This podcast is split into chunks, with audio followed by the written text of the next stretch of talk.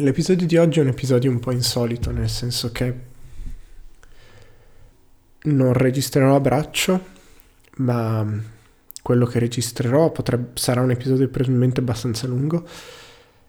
È un lavoro, quello che in gergo si chiama un preprint, cioè un articolo scientifico completo, ma non ancora pubblicato, che ancora non ha passato tutte le lungaggini delle pubblicazioni di cui magari prima o poi parlerò.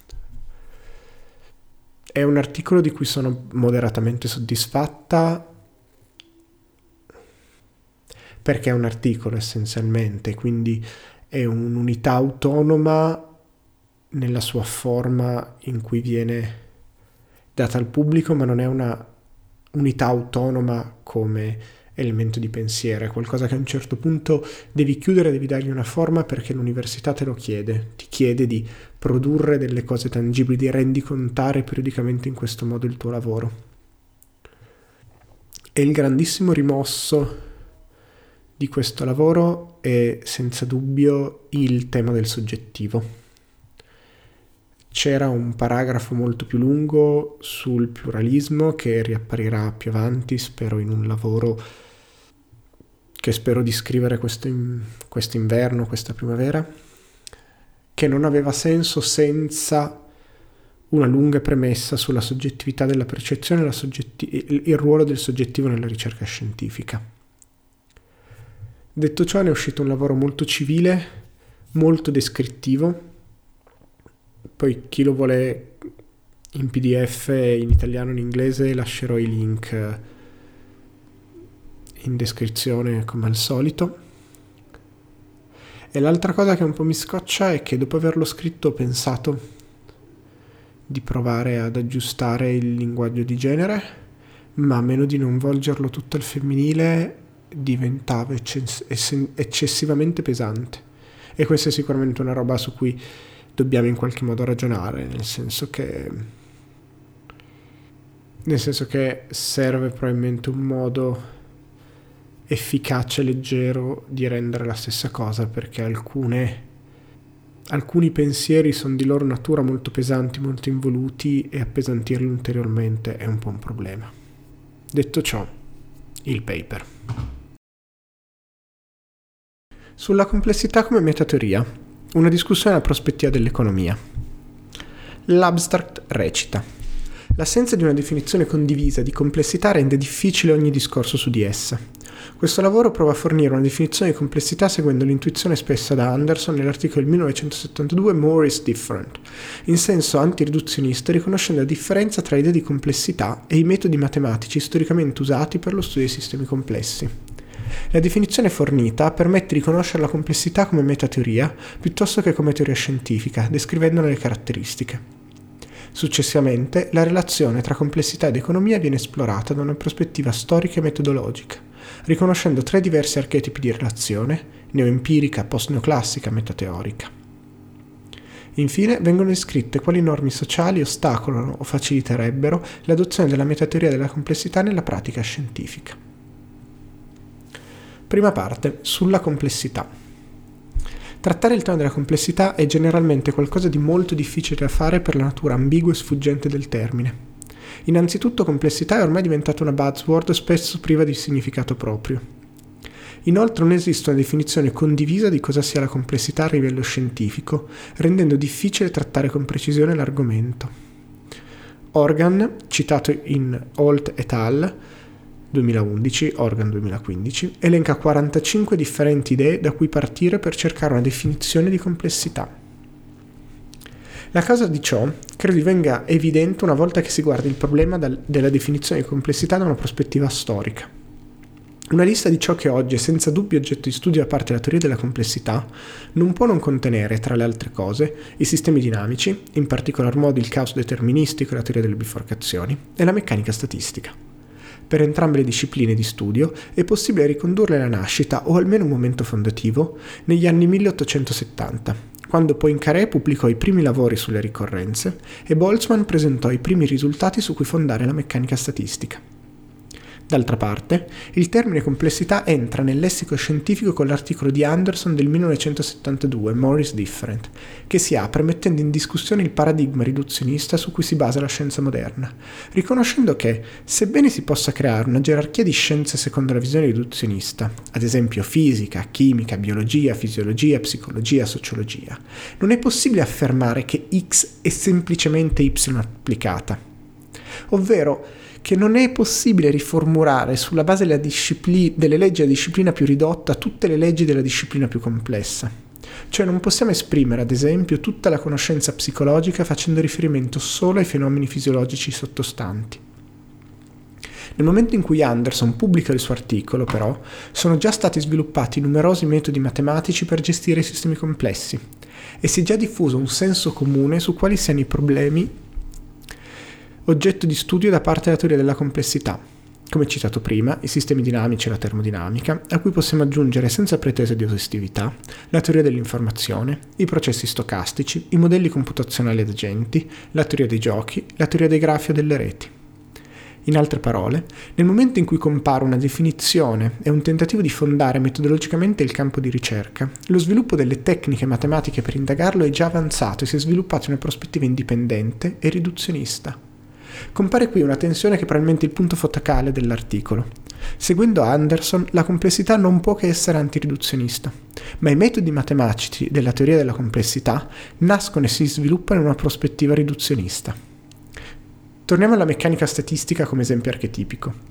Il problema che esso risolve è di ricondurre un fenomeno macroscopico, le leggi della termodinamica e l'irreversibilità dei processi fisici, alle leggi microscopiche note, la dinamica molecolare, come prescritto dal paradigma riduzionista. Ciò elimina la necessità di avere due differenti teorie per il microscopico e il macroscopico, riconducendo i fenomeni macroscopici a manifestazioni di leggi microscopiche. Questo in teoria. Nella pratica, però, le leggi macroscopiche rimangono correntemente in uso per ragioni di semplicità e adeguatezza, perché descrivono meglio la realtà macroscopica e restituiscono rappresentazioni più semplici da usare e che sono comunque sufficientemente accurate. Inoltre, la meccanica statistica ha creato una nuova descrizione mesoscopica, dove le leggi microscopiche e macroscopiche si mischiano, descrivendo fenomeni che non possono essere spiegati né solo dalle une né solo dalle altre, richiedendo di fatto un apparato teorico nuovo di leggi meto- mesoscopiche. In questo senso possiamo recuperare l'intuizione di Anderson. Nel momento in cui si prova a ridurre il macroscopico al microscopico, si perde in, accuratezza de- nella descrizione del macroscopico, o almeno di praticità, mentre si esplora un'area grigia che non appartiene né al macroscopico né al microscopico e al contempo appartiene ad entrambi. Si ottiene quindi una nuova formulazione che nella pratica è inutilizzabile e inadeguata a essere usata come teoria scientifica per uno dei due livelli e, potenzialmente, si mette in luce un livello intermedio terzo che ha bisogno di un proprio e distinto apparato di leggi.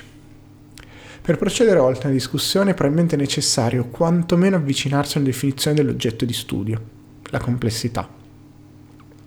I concetti che più spesso vengono associati a quest'idea sono la relazione tra le parti e il tutto, la differenza fra comportamenti individuali e collettivi, le proprietà emergenti, le relazioni tra le parti, la non linearità.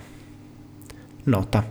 La non linearità potrebbe sembrare la carta spagliata nell'elenco, ma la sua relazione con le altre idee è semplice da mostrare. Ipotizziamo un insieme di elementi xi e supponiamo di aggregarli sommandoli, come x grande somma degli xi.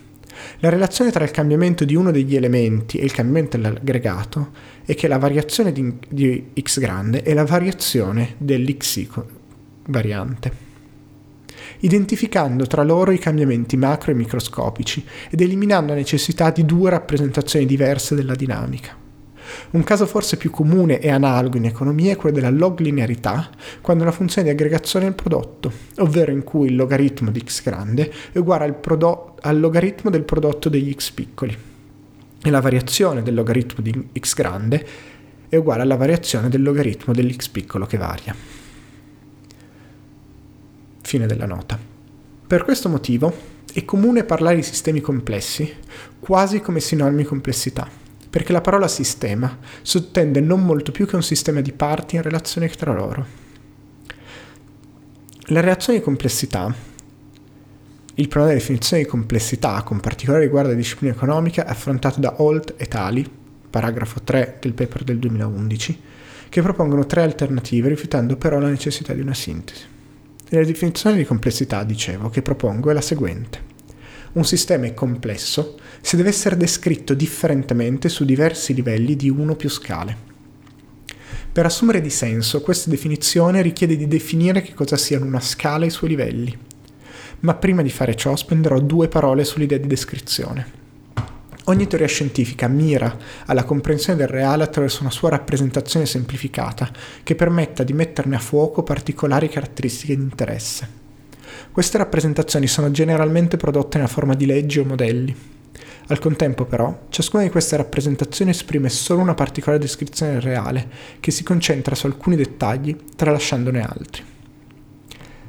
Si potrebbe, come esperimento mentale, pensare di riuscire a creare una descrizione reale così comprensiva e precisa, e al contempo analitica e sintetica, da rendere ogni altra obsoleta, ma non si discosterebbe molto da una mappa uno a uno del mondo sulla cui inutilità e impraticità hanno scritto, meglio di me, Eco e Borges. Questa osservazione ci consegna una prima intuizione su cosa sia la complessità riconoscere che il mondo è composto da troppi enti, legati tra loro da troppi nessi e relazioni, per poterne isolare uno alla volta o studiarli tutti insieme con precisione. Invece è necessario riconoscere di volta in volta quali siano i dettagli importanti messi a fuoco, l'ingrandimento necessario per vedere ciò che interessa, consapevoli però di cosa e perché sia rimasto fuori dal campo visivo. Seguendo questa metafora, provo a spiegare cosa intendo per scala e livelli. Pensiamo a un vetrino per il microscopio con un singolo campione. Questo campione appare in maniera molto diversa a seconda dell'ingrandimento o del piano focale scelti per l'osservazione. Queste due variabili, due dimensioni lungo cui muoversi, cambiano il nostro modo di osservare il campione e la descrizione che ne possiamo dare. La percezione che abbiamo del campione e quindi le caratteristiche e le proprietà che possiamo descrivere variano al variare delle due variabili, l'ingrandimento e il piano focale, di osservazione. Abbiamo cioè introdotto due dimensioni, che chiamiamo scale, che presentano differenti modi, i livelli, di osservare o descrivere uno stesso ente. Esempi tipici di scale sono la scala geografica, che è riferimento al sistema economico come livelli, ad esempio una città, un distretto industriale, una nazione, un continente l'intero mercato globale. Oppure la scala temporale, tra cui livelli possiamo elencare il breve periodo, usato per esempio per i modelli a capitale fisso, e il lungo periodo. Un'altra scala, forse meno intuitiva, che trova enorme spazio nella descrizione dei fenomeni economici, è la scala di aggregazione, tra cui livelli troviamo l'individuo, micro, i gruppi, meso, e l'intera società, macro, che ci permette di descrivere come i concetti di, moltepli- di molteplicità e relazione influenzano la descrizione del sistema economico, e quindi descrivere quei comportamenti dell'individuo che trovano spiegazione solo nella sua relazione con altri.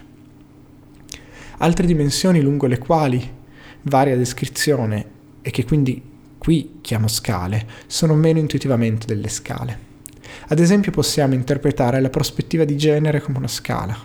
Uno stesso fenomeno può essere studiato ignorando il genere dei soggetti coinvolti, utilizzando una prospettiva binaria basandosi sul sesso biologico dei soggetti coinvolti, mantenendo una prospettiva comunque binaria, ma basata sul genere e sulla socializzazione dei soggetti coinvolti, o o adottando una prospettiva queer, includendo una molteplicità di categorie di classificazione basata sull'autorappresentazione dei soggetti coinvolti. Ognuno di questi livelli restituisce all'osservatore differenti caratteristiche del sistema studiato e nessuno di questi è a priori quello corretto. Un progetto di ricerca in medicina sulla salute riproduttiva probabilmente utilizzerà una prospettiva basata sul sesso biologico, che è, almeno in prima approssimazione, un fattore determinante, senza introdurre però una ricchezza maggiore di dettagli che risulterebbero solamente rumore all'atto delle analisi statistiche dei risultati, almeno in prima approssimazione ottenuti risultati dello studio iniziale, potrebbe risultare estremamente utile cambiare il livello di osservazione sulla scala, per poter descrivere, ad esempio, gli stessi fenomeni nella popolazione sottoposta a terapia ormonale sostitutiva a seguito di una diagnosi di incongruenza di genere. Allo stesso modo, un'etnografia sui movimenti queer difficilmente potrà rinunciare al livello di dettaglio ed eterogeneità che risiede nell'autorappresentazione dei singoli. Riassumendo, una scala è un aspetto del sistema, una sua area semantico-concettuale che possa essere analizzato da punti di vista diversi e con differenti livelli di dettaglio. È un sistema complesso e qualunque sistema che cambi le proprie caratteristiche, o meglio la descrizione che ne si può fare, a seconda del punto o del modo di osservazione o del soggetto osservante. In altre parole, un sistema che non si mantenga sempre uguale a se stesso e coerente da ogni punto di vista. È probabile che seguendo questa definizione la realtà sia complessa e sia complesso anche, ogni su- anche quasi ogni suo sottoinsieme. Ma ciò non significa che ogni modello, ogni rappresentazione di un aspetto del reale debba far ricorso ai metodi di matematica complessità o svilupparsi su più livelli di una scala. Ci sono domande che possono ottenere risposta, o almeno una prima risposta sintetica e povera di dettagli, su un singolo livello di ogni scala, senza dover o voler considerare il mutamento del sistema cam- al cambiare il sistema di osservazione. Questa definizione, oltre a includere, credo, tutte le differenti intuizioni sulla natura della complessità grazie all'astrattezza e alla generalezza dell'idea di scala, pone indirettamente l'attenzione sulle approssimazioni che esplicitamente o più spesso implicitamente vengono fatte in ogni ricerca scientifica e in ogni descrizione del reale. Quello che non fa questa distinzione quello che non fa questa definizione è fornire direttamente un qualche tipo di conoscenza specifica in qualsivoglia ambito del sapere. In questo senso non possiamo considerare la teoria della complessità, per come è appena stata definita, una teoria in senso stretto. Piuttosto essa fornisce delle indicazioni su come operazionalizzare l'osservazione e quindi lo studio di un sistema complesso, ovvero su come costruire delle teorie sui diversi sistemi complessi. In questo senso credo sia più corretto parlare di una metateoria della complessità, ovvero di una teoria su come sia necessario sviluppare teorie che descrivono i sistemi complessi. E se è vero quanto accennato prima sull'essere la realtà stessa un sistema complesso in ogni suo aspetto, allora la metateoria della complessità fornisce dei principi di cui deve tenere conto ogni teoria scientifica. Si potrebbe argomentare che il caso particolare della fisica sia sufficiente ad abbattere la costruzione argomentativa che sto portando avanti, fornendo un fortissimo argomento a favore del mantenimento di un paradigma riduzionistico. Attraverso passaggi logici è possibile a oggi ricondurre quasi ogni legge fisica a un piccolo numero di forze fondamentali, da una a tre a seconda delle teorie, che sono in grado quindi di spiegare ogni fenomeno del reale. Da un punto di vista speculativo, assumendo per semplicità una realtà assolutamente deterministica, questo potrebbe sembrare effettivamente la realizzazione del sogno riduzionista di ricondurre ogni fenomeno a manciata di principi primi, e quindi la possibilità di formulare una legge del tutto che governa la realtà in ogni suo aspetto. Ma tale pensiero non trova riscontro, nella, non trova riscontro pratico o esperienziale. Nessun ricercatore proverebbe mai a descrivere nemmeno la statica di un ponte, usando le poche leggi fondamentali, per non dire i fenomeni più complessi nel regno animale o nella sfera culturale. E come già detto, anche nella stessa fisica esistono fenomeni che sono ricondotti alla teoria unificante solo in condizioni ideali e perfette, le cui imprecisioni reali sono meglio spiegate da teorie e correzioni ad hoc, sviluppate per il caso specifico senza pretese di universalità. L'antiriduzionismo presente nel lavoro di Anderson e nell'idea di una metateoria della complessità può essere quindi riformulato come il rifiuto della possibilità di una teoria del tutto di un punto di vista privilegiato. Come conseguenza, la conoscenza non può che essere intesa come contestuale e funzionale, ovvero legata a particolari premesse e scopi che evidenziano caratteristiche diverse dello stesso oggetto di studio, determinando approssimazioni diverse che evidenziano diversi livelli su diverse scale. Fare ricerca secondo questa accezione di complessità richiede quindi di rimettere al centro la specifica domanda di ricerca, o di riconoscere la specifica sfaccettatura del reale da osservare e assumerla come punto di partenza. Da lì è necessario descrivere nel mondo, nel modo più preciso e ricco possibile, l'oggetto di studio, per poter riconoscere quante più scale rilevanti possibili e su ognuna di essi livelli più adatti allo scopo, ovvero di esplicitare con la maggiore precisione possibile le proprie premesse, per poi approssimare l'oggetto di studio a una sua rappresentazione, a un suo modello, che sia gestibile e affrontabile. L'atto qui così centrale di scrivere richiede un'analisi accurata, senza, almeno in primo luogo, scorciatoie e approssimazioni. In alcuni contesti è possibile che ciò possa essere fatto con cura e minuzia usando il, forma- il linguaggio formale della matematica o una lingua che non si padroneggia perfettamente.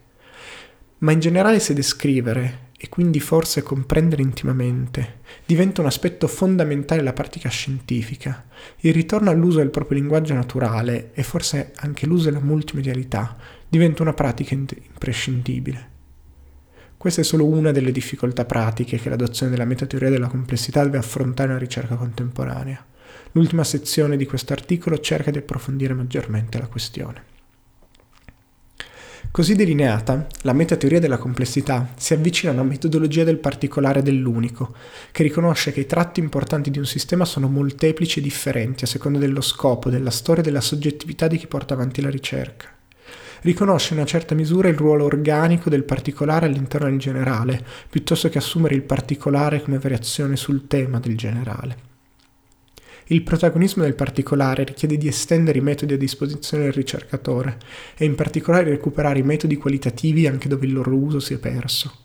Questo perché l'uso complementare di metodi qualitativi e quantitativi è in grado di esplorare lo stesso fenomeno a un maggior numero di livelli diversi, per ottenere una conoscenza più ricca e sfaccettata. Permette cioè di catturare anche quegli aspetti di un sistema che sono o difficilmente esprimibili attraverso il linguaggio astratto e formale della matematica, o che riguardano esperienze sufficientemente rare o variegate da non poter ottenere per essi delle misure numerose e consistenti che permettono di soddisfare le assunzioni statistiche.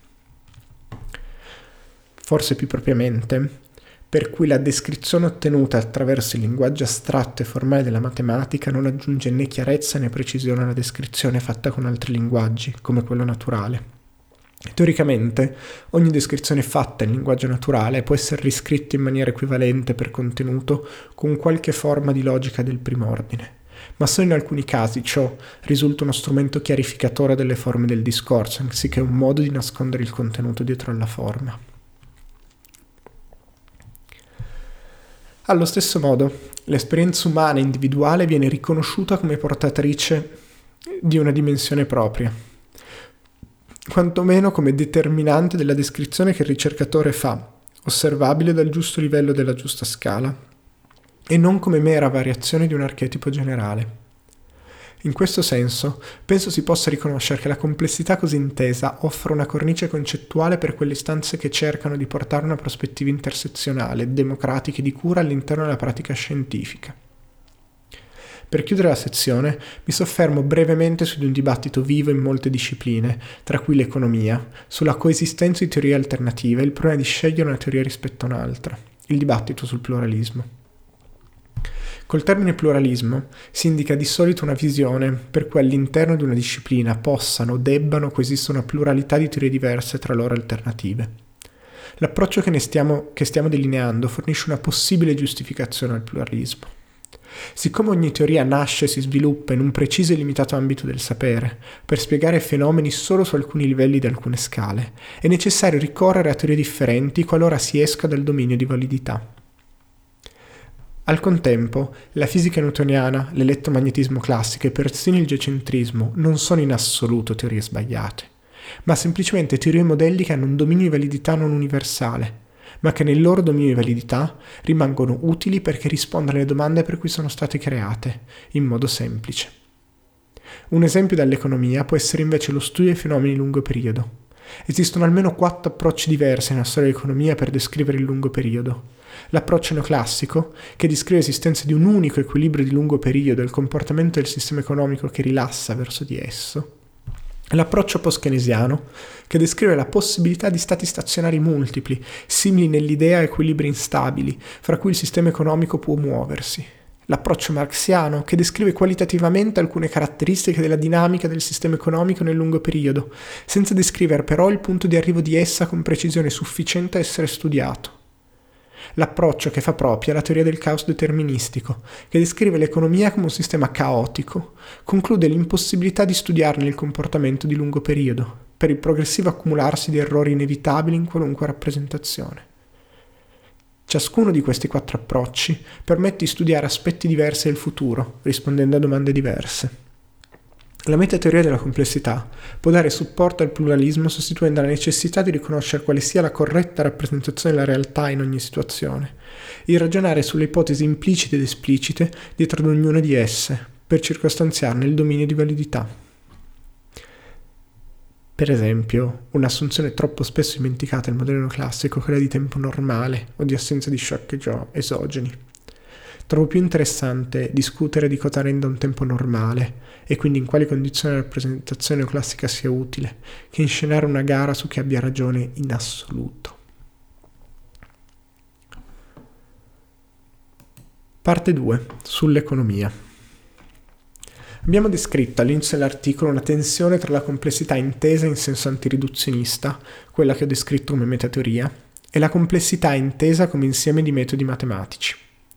Questa stessa tensione si ritrova nel momento in cui si prova a esplorare il rapporto fra la scienza economica e l'idea di complessità, che è stata recepita sia in senso antiriduzionista, sia come bagaglio tecnico di nuovi metodi matematici. Questa sezione, perciò, non solo fornisce un'analisi dello sviluppo del pensiero economico, ma anche un esempio di come una disciplina possa fare proprio la metateoria della complessità, o, al contrario, limitarsi ad adottare i metodi matematici della complessità. Questa analisi identifica in particolare tre relazioni archetipiche tra complessità ed economia, che verranno illustrate e brevemente discusse individualmente dopo una necessaria contestualizzazione storica. Verso la fine del XIX secolo, nello stesso periodo in cui nascono i metodi matematici a complessità, si sviluppa in economia il paradigma marginalista come approccio di ricerca ispirato ai principi riduzionisti. Il marginalismo infatti cerca di ricondurre lo studio dell'economia alle scelte di ideali agenti economici, capaci e volenti di massimizzare dei particolari obiettivi. In particolare, il problema tipicamente studiato riguarda trovare le condizioni in cui un piccolo numero di agenti, generalmente uno o due, che davanti alla possibilità di effettuare delle transizioni, delle transizioni rinuncino, perché nessuno di esse è in grado di migliorare marginalmente la situazione di entrambi, condizione nota come ottimo paretiano. Partendo da quest'idea all'apparenza molto semplice, la scuola marginalista sviluppa da una parte dei metodi matematici per studiare questa classe di problemi, generalmente ricorrendo all'analisi matematica sul modello della fisica newtoniana, dall'altra un'intera teoria economica, deducendo via via proprietà del sistema sempre più complicate. La, teoria, la teoria marginalista viene costruita quindi per aggiunte successive a un nocciolo elementare di situazioni e assunzioni. La prima archetipica situazione di, situazione di un'economia di puro scambio, di baratto tra due agenti, viene via via generalizzata a una teoria della produzione e molto successivamente a una teoria dell'aggregato economico. Non sarebbe però corretto affermare che i primi marginalisti non riconoscessero la natura complessa del sistema economico. Marshall, nel, nei principi del 1988, scrive che la società è qualcosa in più della somma delle vite dei singoli, riconoscendo l'economia come un sistema complesso. Ciò nonostante, seguendo senza dubbio lo spirito del tempo, il tentativo che viene compiuto è quello di spiegare la complessità come proprietà emergente riconducibile analiticamente a poche leggi fondamentali, così come fatto da, Bots, da Boltzmann con la meccanica statistica. Dopo una fase di relativo declino nella prima metà del Novecento, l'approccio marginalista diventa indubbiamente egemone nella disciplina economica a partire dagli anni 70. La pervasibilità dell'operazione egemonica riuscita alla scuola marginalista si può osservare anche e soprattutto in come sia mutata la definizione di economia per gli economisti. Se può sembrare intuitivo che la disciplina economica studi l'economia, che venga definita con una concettualizzazione simile allo studio dei processi di produzione e scambio, questo non è il contenuto della risposta che darebbero la maggior parte degli economisti. Nel 1932 Robbins pubblica un libro in cui sostiene che l'oggetto dell'economia è lo studio dei comportamenti umani nella divisione di risorse scarse. L'adozione di questa definizione sposta col tempo l'elemento unificante della disciplina dai contenuti ai metodi, permettendo sia una fase di espansione imperialista nello studio dei contenuti tipicamente propri di altre discipline. Mm, per esempio si vedano i paper di Stigler dell'84, di Laser del 2000 sia di escludere dalle posizioni di potere e prestigio quei filoni di ricerca che non utilizzino gli strumenti utili a studiare l'allocazione ottima di risorse finite, ovvero che non formulino la propria domanda di ricerca in termini di ottimizzazione vincolata di una certa funzione obiettivo, chiamata utilità o seguendo Pareto o felimità. Nella pratica, l'idea marginalista di costruire una teoria economica sulla base di poche assunzioni riguardo il comportamento umano e le scelte che gli agenti affrontano ha sostituito lo studio dell'economia reale come elemento identitario della disciplina economica. Il riconoscimento della complessità del reale e la sua riconduzione all'interno del paradigma riduzionistico sono presenti anche in uno degli articoli che hanno fondato la macroeconomia moderna. Nel 1972 Lucas scrisse che, dato che la struttura di un modello econometrico si basa sulle regole degli agenti per ottenere una decisione ottimale e che queste regole variano sistematicamente quando occorrono dei cambiamenti nella struttura delle serie rilevanti per colui che deve prendere la decisione, allora ogni cambiamento nelle politiche altererà sistematicamente la struttura del modello econometrico. Il paper del 76, non del 72.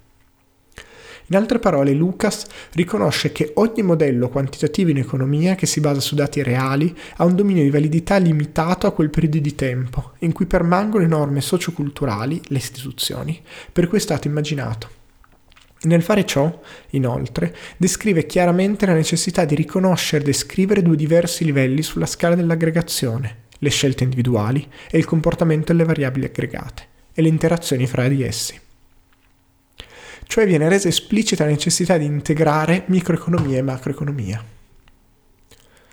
Volendo rimanere però nel paradigma riduzionista, la macroeconomia neoclassica che si sviluppa a partire dalla critica di Lucas si pone il problema di ricondurre le leggi degli aggregati economici alle leggi microeconomiche fondamentali, ovvero di microfondare la ricerca macroeconomica precludendosi la possibilità di immaginare dei modelli che descrivano solo il livello aggregato, ma che siano al contempo sufficientemente flessibili da accomodare i cambiamenti istituzio- nelle istituzioni. Non sono sconosciuti alla teoria economica i modelli di isteresi, che pur presentando due diversi comportamenti macroscopici possono essere modelizzati da una singola equazione dipendente da un parametro. Generalizzando l'intuizione, la teoria delle bifurcazioni è uno strumento che permette di rappresentare cambiamenti macroscopici non lineari o non intuitivi, sostituendo alla microfondazione un numero limitato di parametri che astraggono i cambiamenti nelle istituzioni. Il problema può sembrare a prima vista lo stesso affrontato da Boltzmann un secolo prima, di ricondurre le leggi macroscopiche della termodinamica alle leggi microscopiche della dinamica molecolare. È un filone di ricerca noto come econofisica, provato per anni, senza risultati risolutivi, ad applicare i metodi della meccanica statistica sviluppati da Boltzmann al problema della microfondazione, senza successo. L'elemento mancante in economia per poter tracciare un parallelo utile con la meccanica statistica è la presenza di una quantità che si conservi come l'energia per la fisica, Osservando alcune similitudini, questa grandezza dovrebbe avere l'unità di misura di un valore, ma nessuna teoria economica riesce a fornire un principio di conservazione del valore totale, né misurato in termini monetari né misurati in termini di tempo, come valore lavoro. La soluzione perseguita è invece, almeno fino a tempi recenti, quella di identificare i due livelli, cioè di descrivere gli aggregati come se fossero singoli agenti. Descrive il livello macroscopico come se fosse quello microscopico. Questa strategia di approssimazione permette di ottenere dei modelli riduzionisti analiticamente risolvibili, ma genera una serie di paradossi nel momento in cui si cerca di esplorare il nesso fra l'agente rappresentativo dell'aggregato e i singoli agenti re- economici reali. Si vede il paper del 92 di Kierman. Più o meno contemporaneamente, nel 1987, viene organizzato all'Istituto per lo Studio dei Sistemi Complessi di Santa Fe un primo workshop per indagare il possibile ruolo della nascente teoria della complessità nella disciplina economica, che vede la partecipazione tra gli altri di Anderson, Arrow e Arthur. Si vede uno dei due paper pubblicati da Fontana nel 2010. Fontana, appunto, riporta che Arrow non si aspettava la nascita di un approccio totalmente nuovo, L'impianto teorico generale sarebbe dovuto rimanere invariato e il ruolo per la nuova economia, arricchita della cooperazione con fisici e biologi, sarebbe dovuto essere di migliorare lo status quo ante, senza quindi mettere in discussione il metodo deduttivo riduzionista. Adottare un approccio deduttivo riduzionista è fondamentale per molti economisti perché è il metodo delle scienze naturali e soprattutto della fisica che permette nella loro visione di elevare l'economia a uno stato di scienza più matura e in qualche modo migliore in quanto più epistemologicamente solida delle altre scienze sociali. La direzione del programma per lo studio dell'economia al Santa Fe Institute è però assegnata negli anni successivi non ad Arrow ma ad Arthur, che imposta lo sviluppo di un paradigma nuovo che, accogliendo l'intuizione di Anderson di porre attenzione sulle relazioni tra enti piuttosto che cercare una teoria unificante, si pone come alternativo eterodosso rispetto al paradigma neoclassico, riduzionista. Si vede all'altro paper pubblicato nel 2010 a Fontana o il paper del 2021 di Brian Arthur. Questo filone di ricerca, noto come economia della complessità o prospettiva di Santa Fe, ha prodotto negli anni numerosi lavori singoli, capaci di indagare temi e impiegare metodi, come le simulazioni computazionali, generalmente trascurati nella disciplina, senza produrre però una teoria unificante per sua stessa natura. In tempi recenti altri tre fenomeni hanno interessato l'economia, influenzando molto il suo rapporto con la complessità. Il primo è la diffusione dei calcolatori, che ha fatto sì che a fianco delle soluzioni analitiche si cominciasse ad accettare anche soluzioni ottenute con strumenti computazionali. Si vedono il paper del 2016 di Beckhouse e Serrier o il paper 2023 di Serrier. Per esempio, aprendo la strada a modelli macroeconomici che abbandonano in parte l'agente rappresentativo per includere un certo grado di eterogeneità, i modelli Henk. Il secondo è il progressivo spostamento della disciplina dalla ricerca puramente teorico-modellistica alla ricerca empirica, che basa i risultati su un'accurata analisi dei dati disponibili. Si vedono i paper del 2017 di Beckhaus e Charrier o il paper del 2018 di Charrier e Svorencic. Questa svolta neoempirica è estremizzata da alcuni economisti che rifiutano la necessità di una teoria economica, anche a seguito ai limiti emersi con le crisi all'inizio del XXI secolo, ritenendo l'analisi dei dati sufficiente a far emergere i rapporti di causa ed effetto sottesi ai fenomeni economici.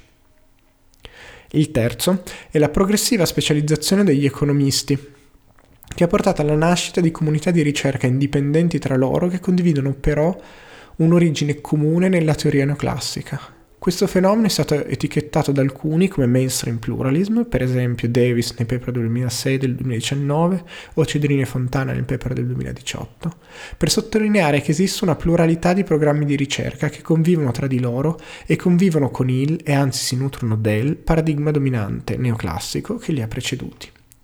Le prossime sessioni saranno destinate a descrivere tre relazioni archetipiche tra complessità ed economia, con cui è possibile sia riflettere sullo stato attuale della disciplina economica, sia sul ricevimento generale nella scienza dell'idea di complessità. La prima relazione archetipica affonda le proprie radici nella svolta neoempirica e fa uso degli strumenti matematici della complessità, la seconda è quella che delineava Arrow e che può essere intesa come una delle cause della frammentazione descritta al mainstream pluralism, che definisco post-neoclassica e fa anch'essa uso degli strumenti matematici a complessità. La terza, partendo dal prospetto di Santa Fe, riesce a fare proprio la complessità come metateoria. Lo scopo di questi paragrafi è, come anticipato, quello di esemplificare e mettere in luce diversi modi in cui la complessità può entrare in relazione con una disciplina, evidenziandone opportunità e rischi complessità neoempirica. La prima delle tre relazioni archetipiche è quella neoempirica. Come detto, il filone di ricerca neoempirica in economia si concentra sul costruire dei metodi che permettono di trovare relazioni di causalità nei dati, indipendentemente dallo specifico dominio di ricerca. Tra di essi trovano ampio spazio generalizzazione delle regressioni lineari, come metodi difference in differences, e metodi che cercano di manipolare il campione per ottenere coppie di osservazioni da confrontare, come nei randomized control trials o nell'uso di procedure di matching. I metodi matematici della complessità offrono miglioramenti per queste due classi di metodi attraverso le tecniche di machine learning sviluppate negli anni, che permettono di individuare relazioni non lineari, di trasformare la rappresentazione del campione, per migliorare le procedure di accoppiamento delle osservazioni. Inoltre, la teoria della complessità ha utilizzato negli anni diversi enti matematici per descrivere i dati da analizzare, sviluppando al contempo tecniche specifiche per lo scopo. Un esempio di queste diverse rappresentazioni sono le reti, che hanno permesso di analizzare i dati tenendo conto delle relazioni mutua interdipendenza delle osservazioni. Il filone di ricerca della complessità economica, descritto molto bene da un paper di Dalgo del 2021.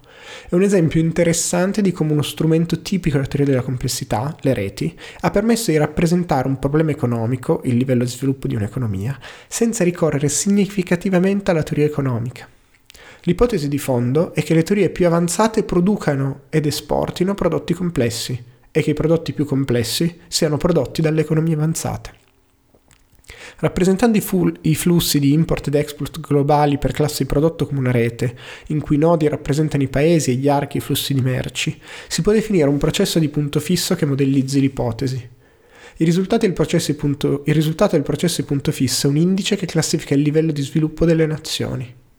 È affascinante che un modello molto semplice, che usa come premesse teoriche osservazioni piuttosto semplici, riesca attraverso una rappresentazione efficace dei dati a produrre risultati che ben si allineano all'intuizione. D'altra parte, l'assenza di un modello teorico solido impedisce di problematizzare che cosa sia una, un'economia sviluppata, perché la definizione che se ne ricava è in un certo senso tautologica. Un'economia avanzata esporta i prodotti che esportano le economie avanzate, non lasciando spazio all'analisi dei processi storici, Ogni prospettiva diacronica, quindi la scala temporale, è assente se non nel confronto di indici calcolati su periodi differenti e dei contesti istituzionali che influenzano lo sviluppo economico. I dati che descrivono i processi economici spesso non sono di eccellente qualità. La numerosità è spesso ridotta, le misure non sono ben definite e il campionamento incompleto. Tutto ciò rende i dati rumorosi, dando la possibilità ad algoritmi molto flessibili come in genere sono quelli di machine learning, di inferire regolarità che non sono davvero presenti nei fenomeni misurati, ma sono artefatti di come i dati sono stati raccolti e analizzati. L'illusione che eliminare gli schemi teorici dall'analisi dei dati possa produrre una conoscenza oggettiva si scontra con la possibilità di inferire relazioni spurie o non generalizzabili al di fuori del campione analizzato, e ritornando al problema della contestualità della conoscenza problemi che una guida in teorica è in grado di ridurre, indirizzando l'analisi verso gli elementi più importanti, distinguendoli dal rumore, e dando senso ai risultati ottenuti. D'altra parte, è impossibile negare che un più ampio ventaglio di metodi matematici, sempre più sofisticati, ha permesso e permette studi empirici impossibili con i metodi storici, storicamente propri della disciplina economica, permettendo di rappresentare i fenomeni in modi nuovi e più adeguati. Complessità post-neoclassica. La seconda relazione è quella post-neoclassica. La teoria neoclassica, accumulata negli anni, come ogni teoria scientifica di lunga data, una serie di controesempi di domande di ricerca difficilmente affrontabili con il suo insieme tipico di assunzioni. Per ovviare a questo problema, la scelta di alcuni economisti non è di rifiutare la teoria neoclassica sostituendola con una delle alternative eterodosse o con, o con l'impostazione neoempirica, quanto piuttosto rilassare alcune poche assunzioni per affrontare una specifica classe di problemi, mantenendo lo stesso approccio quanto più possibile riduzionista ed evolutivo. Kanazawa nel 2001 paragona questi tentativi all'aggiunta degli epicicli nella tarda teoria geocentrica e credo che il paragone colga bene lo spirito il modello diventa più complicato per non dover rimettere in discussione la teoria precedente o accettare un sistema pluralista. I metodi matematici della complessità sono, in alcuni casi, gli strumenti che permettono di rilassare le assunzioni, ottenendo lo stesso una soluzione trattabile analiticamente o computazionalmente. Un esempio importantissimo nella storia della microeconomia è la teoria dei giochi iterati. L'assunzione che viene rilassata è quella che tutti gli agenti posseggano una conoscenza perfetta del contesto, permettendo che essa si sviluppi invece e migliori attraverso la ripetizione del gioco. Allo stesso tempo si introduce nel modello la scala temporale, che permette di distinguere l'azione ottima nella singola iterazione con l'azione ottima nell'insieme del gioco. Così facendo si riescono a ricondurre alla teoria neoclassica situazioni reali in cui, ad esempio, gli agenti mostrano comportamenti collaborativi anziché competitivi. Tra gli esempi più recenti troviamo anche l'introduzione di funzioni di utilità non lineari da parte dell'economia comportamentale o l'utilizzo di modelli ad agenti computazionali nella teoria dell'innovazione, che permettono di introdurre asimmetrie informative e altre rigidità e di osservare quanto queste soluzioni si discostino da quelle ottenute con l'assunzione di metodi tipici. In altri casi è meno evidente quale sia lo strumento matematico che permette la specializzazione della teoria, ma è molto chiaro quale scala venga aggiunta e quali assunzioni rilassate. Per esempio, l'economia ambientale rilassa l'ipotesi che il prezzo sia indicatore di squilibri di mercato per cercare di assegnare un valore monetario anche a beni ed esternalità che non vengono scambiati in un mercato. Viene cioè introdotta una seconda nozione di prezzo che introduce una scala della scambiabilità dei beni, di cui dobbiamo considerare contemporaneamente i due livelli dei beni scambiabili, per i quali valgono le assunzioni tipiche sulla formazione dei prezzi e quindi sulla definizione del valore, e di beni non scambiabili, per i quali è necessario introdurre una differenza nozione di prezzo e valore.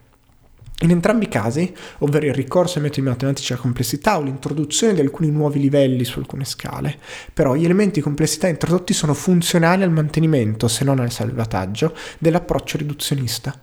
Questo archetipo di relazione può essere usato anche per interpretare il tentativo riuscito di Boltzmann di sviluppare degli strumenti matematici che permettessero di spiegare nuovi fenomeni, la termodinamica, con la vecchia teoria, la dinamica molecolare, senza abbandonare l'approccio riduzionista complessità metateorica.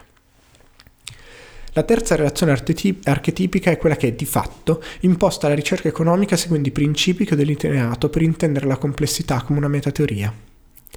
Evidentemente, nessun autore o tradizione può essersi riconosciuto in passato nella metateoria della complessità, Ciò sarebbe anacronistico, considerato che questa espressione sta venendo introdotta per la prima volta in questo articolo. Ci sono però dei ricercatori che, come già detto, hanno inteso la complessità in senso antiriduzionista, riconoscendosi per lo più nella prospettiva di Santa Fe o nell'economia della complessità. Consapevole dell'abuso che ciò compie al tempo storico, in questo paragrafo userò il concetto di metateoria della complessità per indicare tutto ciò che si allinea a quanto è stato scritto nella prima sezione, in particolare la creazione di modelli ritagliati appositamente sulla singola domanda di ricerca. Questa relazione è la più difficile da mettere a fuoco perché, come già detto, non ha prodotto un corpus di conoscenza coeso e facilmente identificabile, quanto più una collezione di lavori indipendenti prodotti da ricercatori che si, identif- che si identificano nella prospettiva di Santa Fe o nell'economia della complessità, ma che non costituiscono una comunità di ricerca coesa.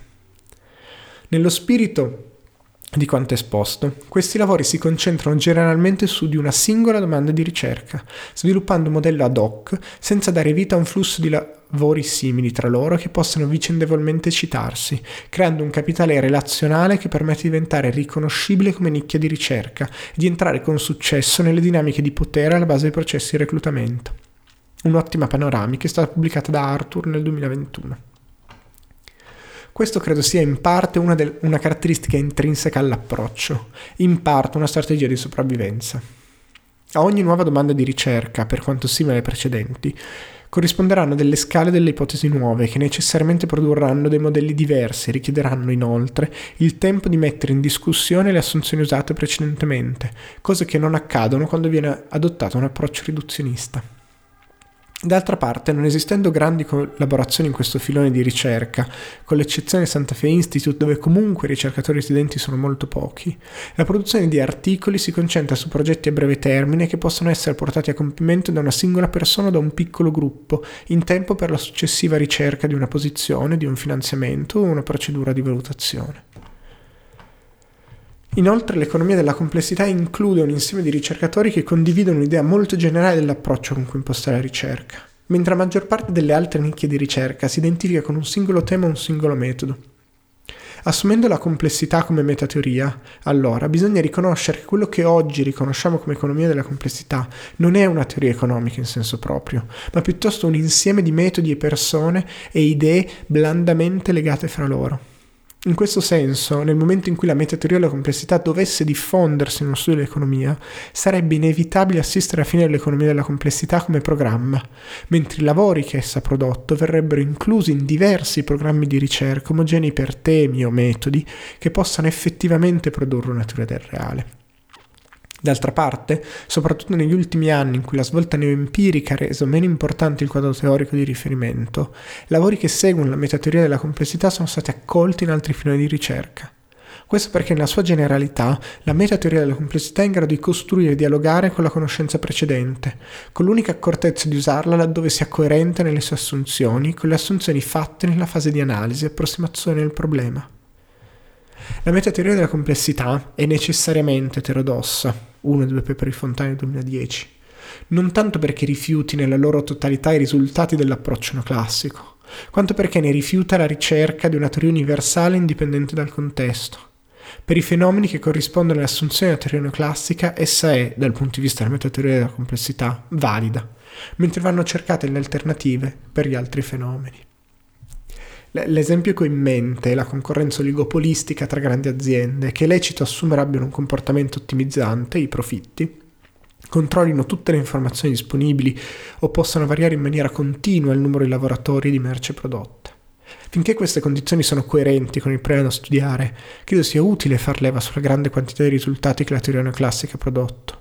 D'altra parte, è lecito interrogarsi sull'utilità di questi risultati quando le assunzioni non descrivono più il problema di interesse.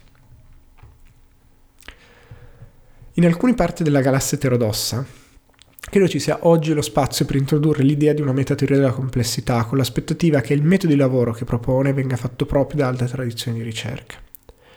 In particolare, Marc Lavoie, nel suo libro di testo del 2022 sull'economia post-keynesiana, descrive le eterodossie come ispirate da principi di idealismo, olismo e organicismo, pagina 12, nonché dalla necessità di dialogare con altre tradizioni di ricerca. L'economia post-keynesiana stessa può facilmente essere descritta come una collezione di approcci differenti e complementari, tenuti insieme da alcuni generali principi ispiratori, che non raggiunge però una monoliticità teorica. Realismo è la richiesta che le assunzioni usate siano coerenti con la realtà degli oggetti di studio. Olismo e organicismo sono la richiesta di considerare le interazioni tra gli agenti economici e il contesto in cui esse avvengono, invece di ricorrere a rappresentazioni archetipiche eccessivamente stilizzate, e la necessità di dialogo e il riconoscimento che ogni teoria si sviluppa per rispondere ad alcune domande, mentre si ritrova sprovvista gli strumenti per indagare altre classi di fenomeni. Queste caratteristiche sono facilmente riconducibili alle descrizioni che ho dato in una metateoria della complessità, che si concentra sulla descrizione dei fenomeni reali nel loro contesto, riconoscendo la necessità di una pluralità di descrizioni per cogliere tutti gli aspetti del sistema. Terza parte, sulla realtà. La descrizione fin qui si è svolta sul piano teorico, metodologico e storico, senza concentrarsi particolarmente sulla pratica scientifica futura. È lecito quindi chiedersi quanto fare ricerca facendo proprio i principi di una metateoria della complessità sia realistico. Questa domanda può essere interpretata in due modi molto diversi. Da una parte, se possa esistere un ecosistema della ricerca organizzato facendo propria la metateoria della complessità.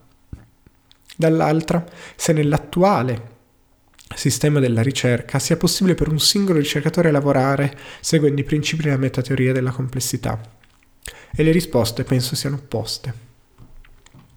Un sistema che organicamente fa propria la metateoria della complessità è, in essenza, un sistema che pone tanta se non maggiore enfasi sull'impostazione e lo sviluppo della ricerca, la fase iniziale di analisi di consapevole approssimazione, che non sui risultati prodotti, in cui il lavoro preliminare che il ricercatore fa nel descrivere il sistema da analizzare viene valorizzato.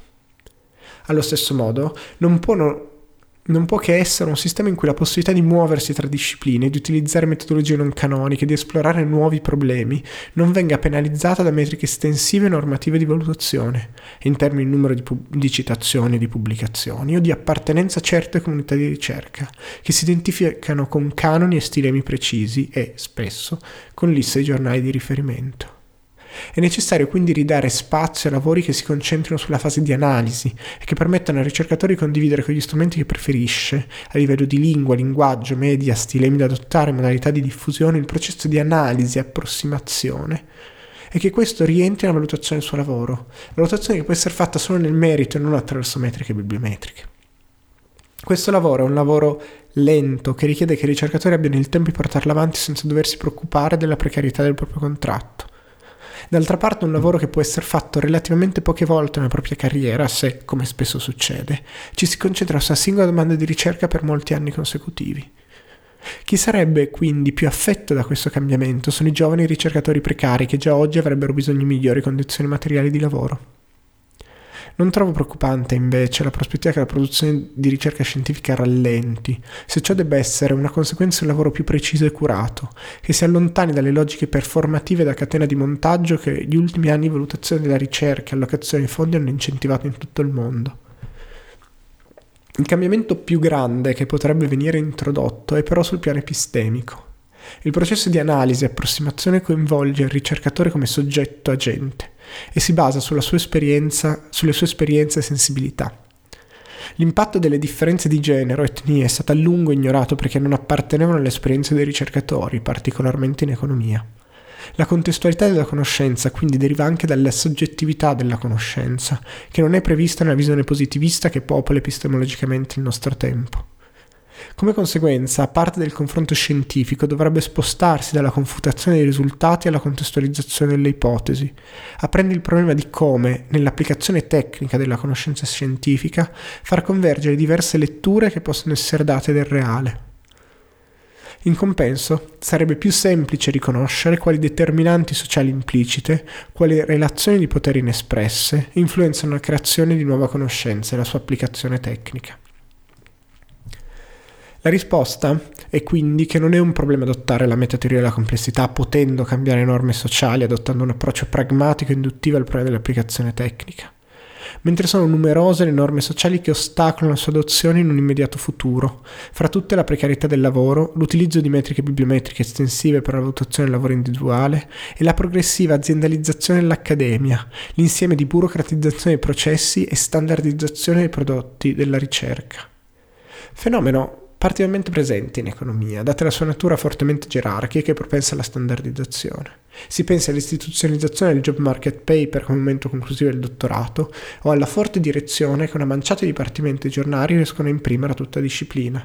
Ekman e Mockton 2020, Eistlantner 2023, Baccini Re 2023, creando una differenza di prestigio incolmabile tra i temi, i metodi e gli stilemi adottati dalla comunità dominante tutti gli altri.